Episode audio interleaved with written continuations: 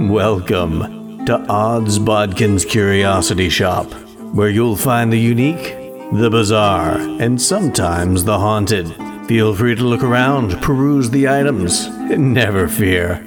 There's nothing here that bites. Hard anyway. Well, hello there. I'm delighted to see you've returned to Odds Bodkin's Curiosity Shop. I am your shopkeeper, Chris Baker, and today we have got something that will delight the horror fan in us all. If you'll take a look over here, we have a display of our vintage comic books. Many from the late 40s into the 50s, you'll see titles such as Tales from the Crypt, Vault of Horror, Horror Comics, and the like, each filled with tales of terror told through the medium of pen and ink. Many of these tales banned in their time, but have become relics of a bygone era when horror truly terrified the soul. And the only way you could get true terror like this through the pages of a comic. Now, in today's age, we have horrors of all sorts at our fingertips. But in today's episode of Odds Bodkin's Curiosity Shop, we're going to take a look at horror of today that is taking a step back in time as we take a look at the new Creepshow comic book series.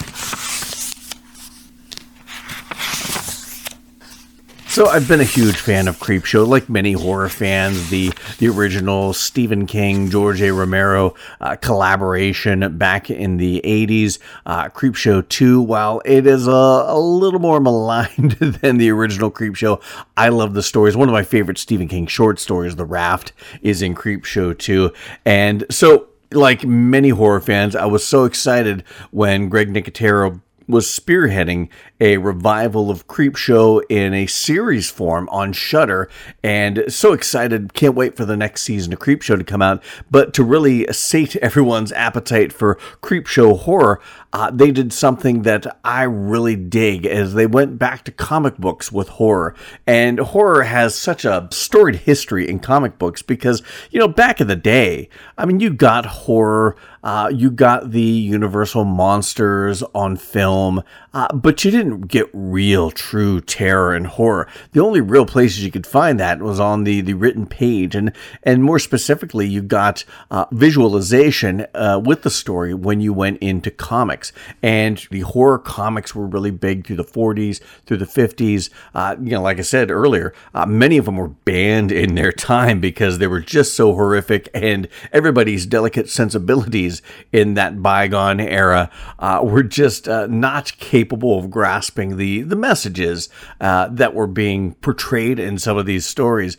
But I've always been a huge fan of horror comics. When I was a little kid, my parents used to go to auctions all the time, and I lived in a small town, rural Pennsylvania, and we didn't have a comic book store or anything like that. So the only comics I got were, my parents would buy a big box lot that had some comics in it, more so. I didn't have a ton of comics, but what comics I had I cherished and I relished.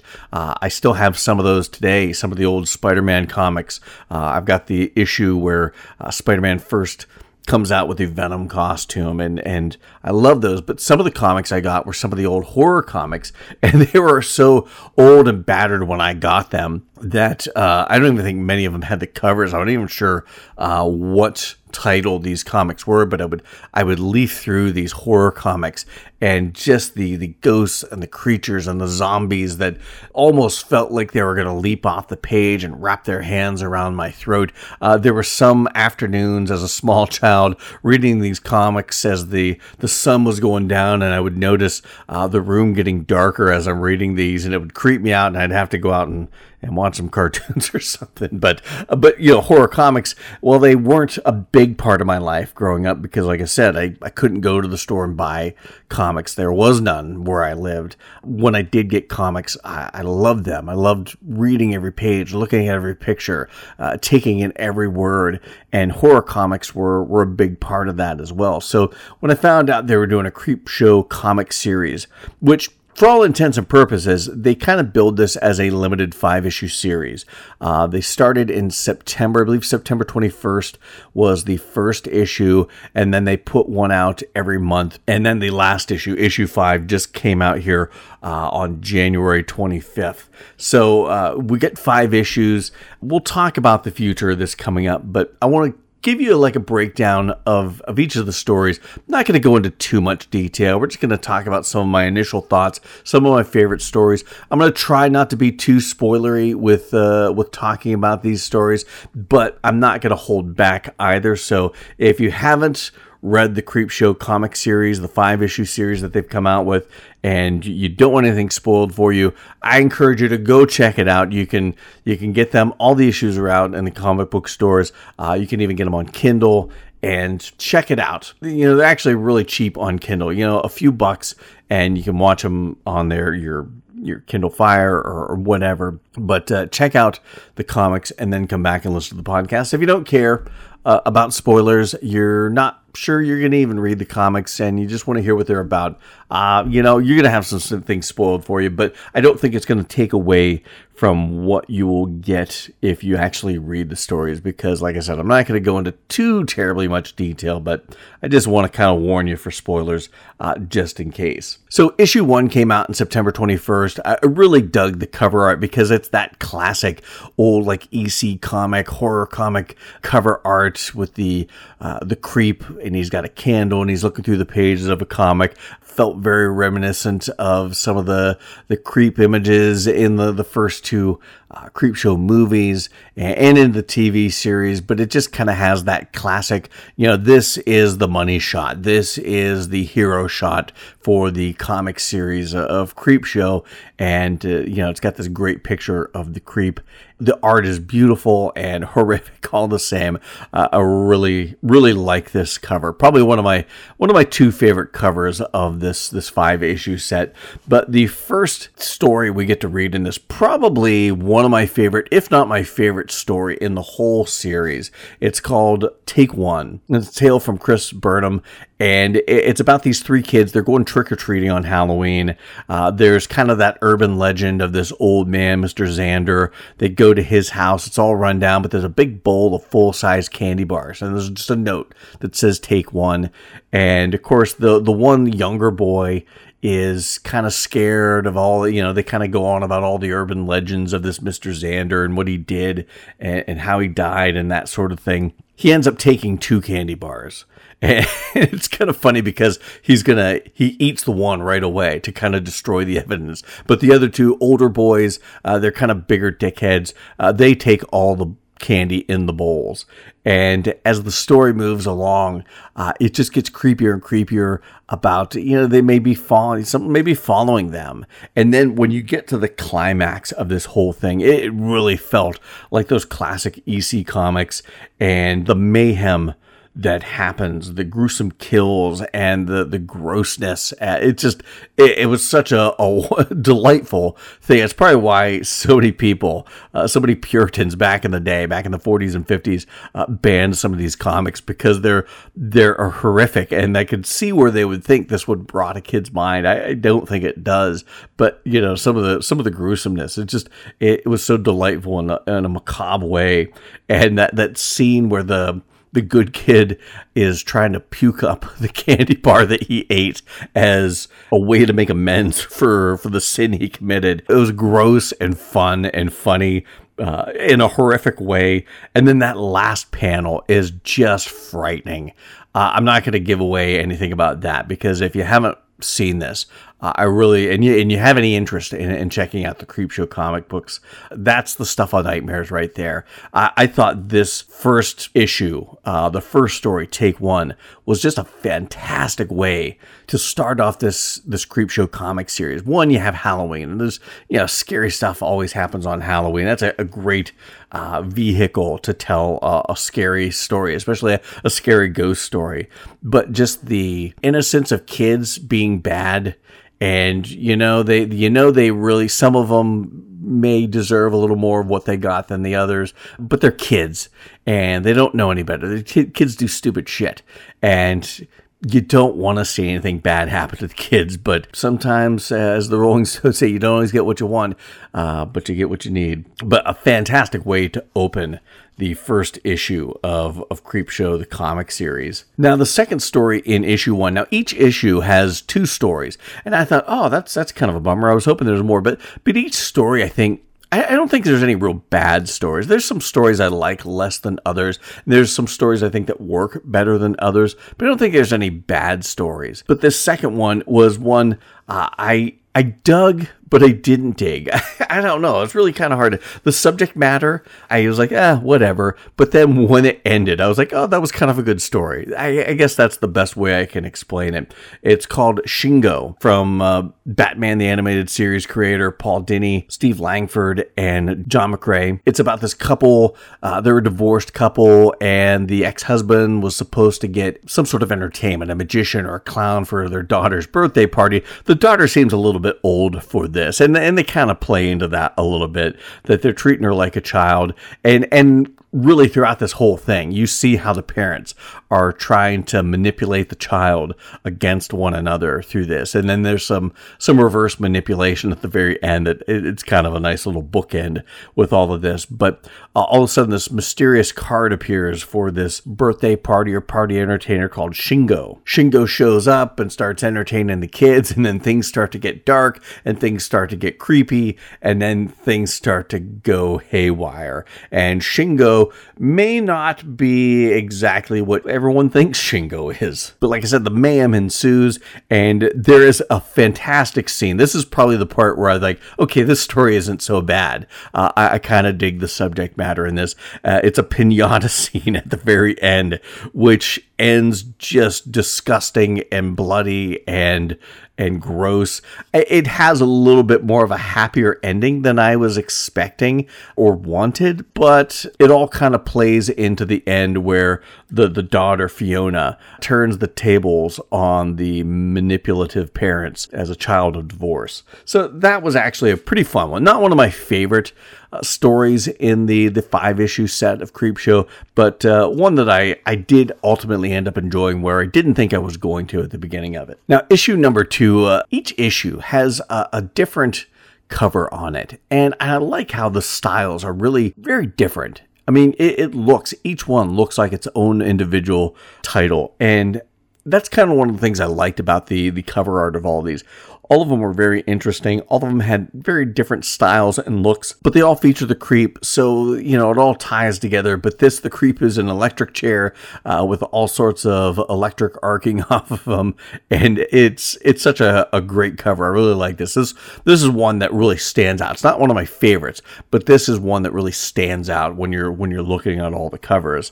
But the first story in this issue by David and Maria Lampham, it's called The Gorgomora Tree. And it's another one about kind of a dysfunctional family. This main protagonist, well, I don't even know if you want to call her protagonist, but this main character, Daphne, she's the child of a dysfunctional and even probably quasi-abusive family. She loves this old oak tree outside where she plays under it all the time, loves this tree, but then she starts turning violent. She has violent tendencies. And I think it kind of plays a lot on the violence in her home with the two dysfunctional parents and the arguing and the violence that we do see play out. I don't know if it's trying to say that somehow something's taken hold in her that has to do with this tree that's causing the violence, or the violence is always been in her because of the violence in her family. But the roots of this Gorgomora tree kind of creep its way into the house, and all of a sudden these roots are sprouting these leaves and telling Daphne that it loves her. And of course, you know, she's a child of a dysfunctional family, an abusive family, so she's looking for love, as a lot of kids in these situations do, where they're not getting love from the parents. All they're getting is hate and verbal abuse and physical abuse. It's looking for love in all the wrong places. And then she hears in her parents' room the roots must have sprung up in there, and it's telling her parents that it loves them. And she gets very vengeful. She doesn't want to share. She confronts the tree, and I'm the one that loves you. You can't love them. And she goes to the garage, gets some gasoline, and she burns the house down, conceivably burning her parents alive in it. And then she hides in this hole in the tree, and the tree burns up, and she's never heard from or seen from again. And it's just a really weird and creepy, ambiguous end to this that you don't know what really was going on, but it leaves you a lot of room to wonder. There's a lot of scenes where she's having these visions and she's saying these horrible things to people, and you don't know if it's because of some sort of influence from the tree, or maybe she's always been like that and she's just having delusions that the tree is talking to her. It's some disturbing stuff. It's, again, not one of my favorite stories, but it's one of those stories that really kind of sunk into me, and maybe it gives you, like I said, a lot of room to walk around in this world and come up with your own conclusions as to what things mean. Now, the second story in this is from Steve Fox and Kelly Jones, called Creator's Rights. And it's a really interesting story because the artwork starts out very kid-like. It's about this creator of a comic book. He created this character, Infrared, and his space cadet pals.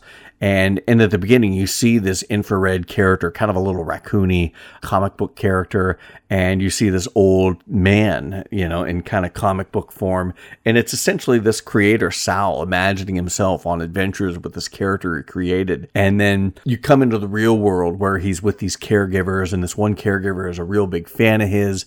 But he brings an action figure of the bastardization of Sal's creation. You know how it kind of like when Disney gets a hold of a comic book character and they kind of make it in their image. And of course this character is a raccoon, but it's all buff and look like he's ready for war.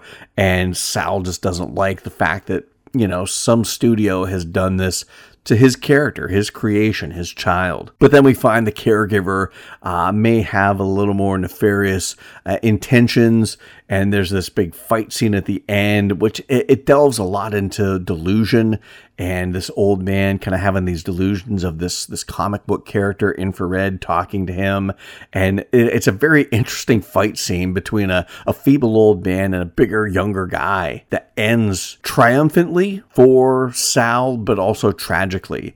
And it's just one of those really interesting stories where you're not quite sure how much of it's real and how much of it is all in the mind. Kind of like the first story in this second issue. Now, issue 3 is an issue. I really liked some of the stories in this. The cover art is interesting. It very much is a different style and a different look from the other ones. It's kind of got these scuba divers down. They're opening a chest instead of finding treasure. They're finding the creep all chained up inside. Not one of my favorite ones. Not one of my favorite covers, but there's not a bad cover among these. So I do still like it, even though it's not one of my favorite. But the first story we get in issue number 3, called Hair, probably one of my favorite stories. It's by Francesco and Lisa Francavilla. Hopefully I'm pronouncing that right. And it's about this local barbershop.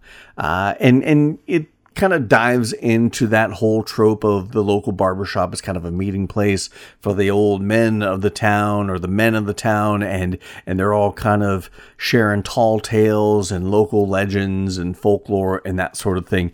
And they delve into that, and it dives into a lot of local killings.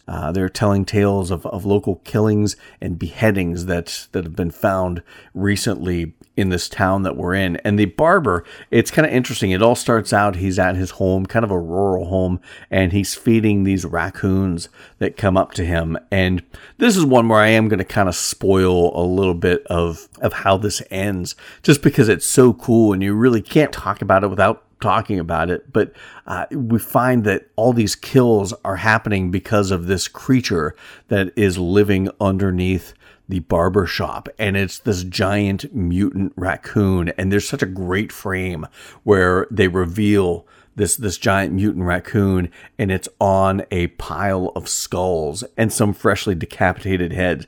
It's horrific, and it's so eerie and terrifying.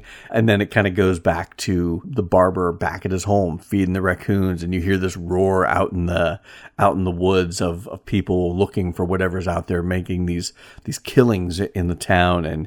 And he's like, oh, I can't remember the name of the creature, but it does have a name. And he realizes that his old friend is up to his shenanigans.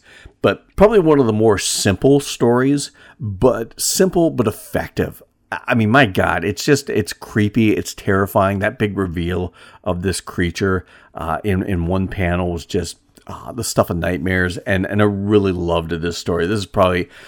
easily top 3 in my favorite stories of this comic series for Creepshow. Now, the second story in this issue is called The Bridge by Ariella Cristantina and Jorge Corona. And this one, I'm not going to get into too much of the nuts and bolts of the story because I'm going to talk about the things it delves into. It's about this group of young people. They're in this exotic tropic island. They're going to visit this temple for this photo shoot because the main character is one of these social media celebrities, and it really kind of plays into vanity, cell phone addiction, social media celebrity, and the toxic nature of that. And I think one of the main morals of this is not doing what you're told to do. And we find this girl, this social media celebrity, kind of breaking that rule. She's not doing what she was told to do. She gets away from the group. She's more engrossed in her phone and taking selfies than paying attention to where everyone else is. And it gets her in hot water. And the climax of this story, though, is horrifying and just disgusting, and the artwork in this, the artwork in all of this is really good. There's not a bad bit of artwork in this, I thought. I think it was all engaging and multiple different styles. There are various styles at work here. No two styles are, some may be a little similar to others. Some of them do have that kind of classic horror comic vibe to them, but then there are other comics and other stories that the artwork is very stylized to the story and very unique. But this one, some of the artwork is right out of those classic EC comic horror stories from the 40s and 50s. And it's got a horrific ending to it, a disgusting end to it, and kind of a, here's the moral to the story punchline to it, which I thought was kind of interesting. So The Bridge, again, not one of my favorite stories in this, but it actually was a really good story with a really interesting message to it. Now, issue number 4 was another one of my favorite covers. I love this. It's not as dynamic as issue number 2 or even issue number 3, but I love the cover art. I love the simplicity to it. It's a pile of decapitated heads with the creep in amongst them and a bloody axe struck down into a wood chopping block. It's disgusting. It's the stuff of horror, and like I said, I love the artwork. It's kind of that classic horror comic vibe to it, which I really dig. Now, this first story in issue 4, again, probably one of my favorites. Definitely top 3 in this. Probably, I would have to say, Take One is probably my favorite story. This story, Come Out Wherever You Are, is probably my second favorite story. And Hair, probably my third favorite story, if I had to rank my top 3 stories. But this one I really dug. Kyle Starks and Fran Gallan, probably pronounce her that wrong, but are the writer and the artist on this. And again, like I said, one of my favorite stories. It kind of has a Stand By Me meets The Lost Boys vibe to it. And again, this is one where I'm going to kind of give some things away about this because I really want to talk about this because I really liked the story.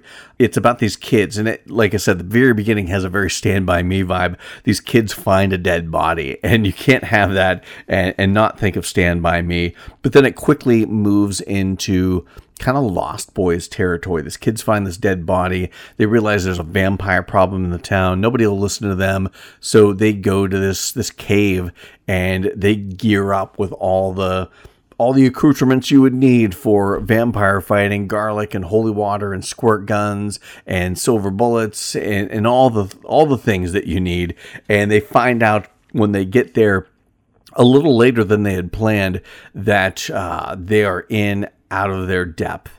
And there's this great chase scene where Three of the four kids, it's four boy, or actually three boys and one girl. The three boys get picked off as they're riding their bikes away from this scene, and the girl Nancy just barely escapes, and she holes up in her house and will not leave. She becomes a recluse, and we find later in the comic. In the story that, she's older now and her house is filled with crucifixes, and she's afraid of vampires, and she's not left her house in all these many years. The only contact with the outside world she has is through social media and chat groups. And there's somebody that she's chatting with called Ray of Light that she, is talking about maybe one day she'll be able to come outside. And this person is very supportive and very understanding.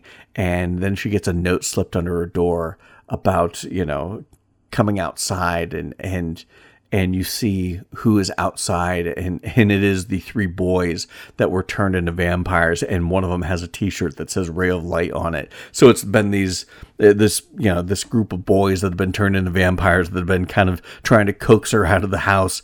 And there's mention in the beginning about her being like a skinny girl, and in the end she's kind of put on some weight over the years.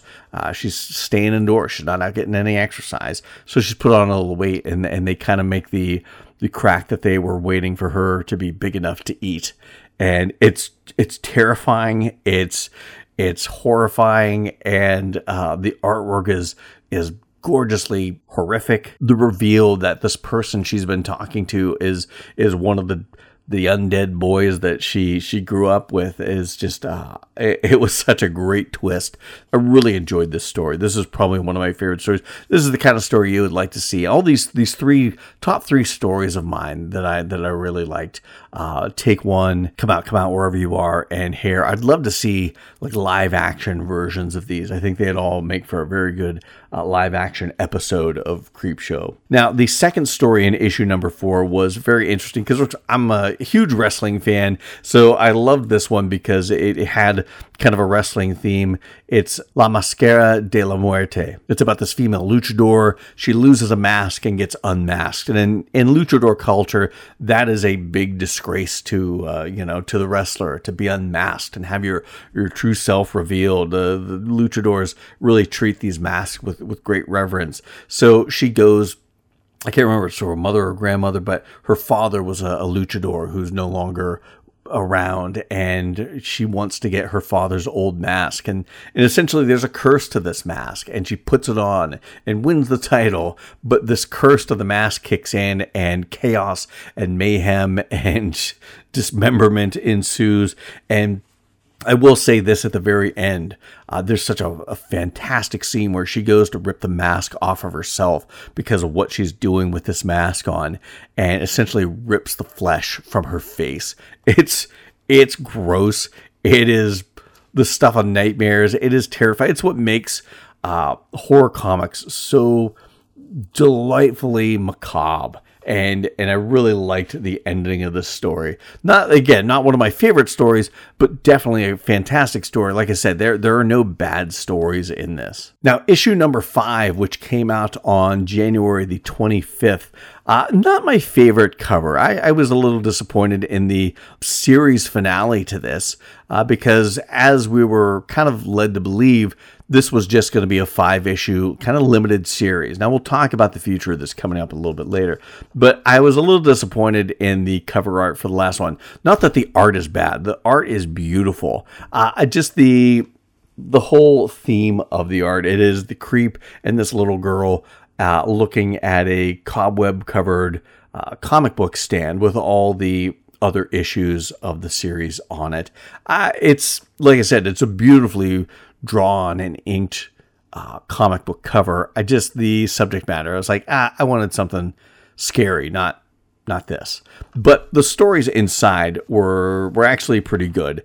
One in particular, and it's not this first one. Actually, this first one was probably my least favorite of the stories. And I hate saying that because, like I said, there were no bad stories. But Steve Orlando and Mariana Ignazi were the writer and the artist on this.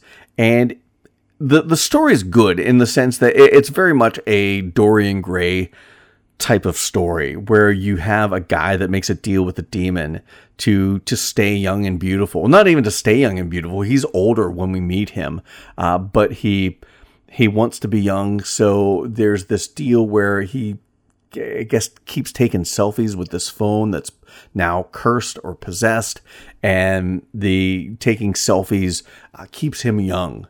As he takes these pictures of himself, he stays young, and he's hanging out with all these other guys that they don't understand. They've been hanging out forever, and he looks so young and has never changed until he has a one-night stand with this other guy, and the guy takes the wrong phone, and he's trying frantically because he has to keep taking selfies of himself to stay young and trying to find where this guy is.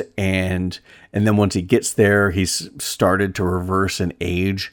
And now he's this old man saying he just slept with this younger guy.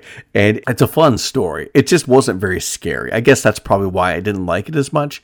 And the demon aspects of it, I don't think were as scary as I wanted it to be. But it had it had the ending you would expect from this. So again, not a bad story. Just not my favorite story. Now, this final story was a story I really I liked because it was very interesting and creepy. It was called Husk by Clay McLeod Chapman. And I know I'm going to butcher this name, and I'm very sorry, but Antuita Citria, the writer and the artist on this. And this was a really cool story. It kind of played into the whole Southern debutante thing. This young girl getting ready for a debutante ball, her overbearing mother trying to get her to do all the right moves and do all the right things. There's a little bit of a backstory about her mother and father. This main character, her mother and father, they couldn't conceive, so they did what they had to do. And there's kind of allusions to backwater, swamp witchcraft, and it doesn't really spell things out, but it gives you pause to wonder what happened, how they actually came across this young girl. But the night of the big ball comes, and for all intents and purposes, she turns into a giant cicada, and the carnage that ensues from that is just... It's what horror comics are made for. It's really good. But the whole story kind of plays off of rituals and traditions. And being a Southern debutante, there's a lot of ritual and tradition involved in that. And then this girl turning into this giant cicada, and how cicadas have their own sort of ritual where the young eat the old.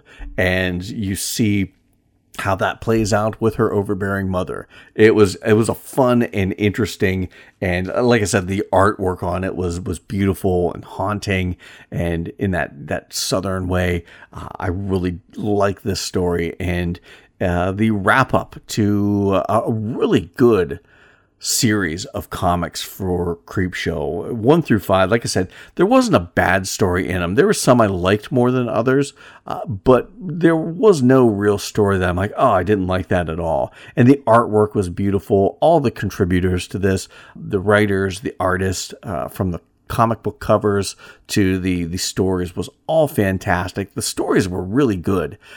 There were some that were creepier and scarier than others, but all of them very much felt like an episode of Creepshow. I could see any of these stories being turned into a live action adaptation, but I like the comic book format because you can go into some darker places. You can do some things that work better on a comic book page than they do with practical effects or even CG effects. So I like how some of these stories just lend itself to being probably a better product on the printed page. And all of the stories were really creepy, and the artwork was bizarre and horrifying and haunting.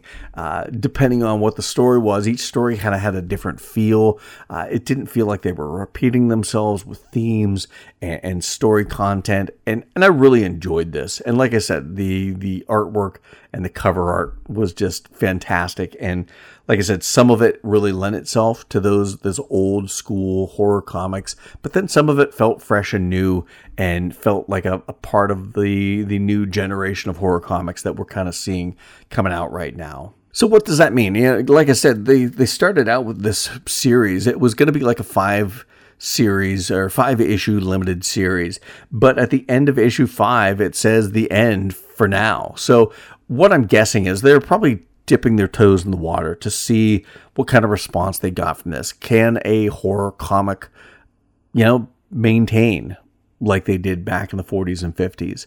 I don't know if we're going to get a revival of the Creepshow comic series. I would love to. I really love horror comics, and I really like what they did with this. And I think Creepshow, you know, there's a lot of storytellers out there. There's enough to put on the small screen with the TV series. There's enough to put on the printed page with the comic book series.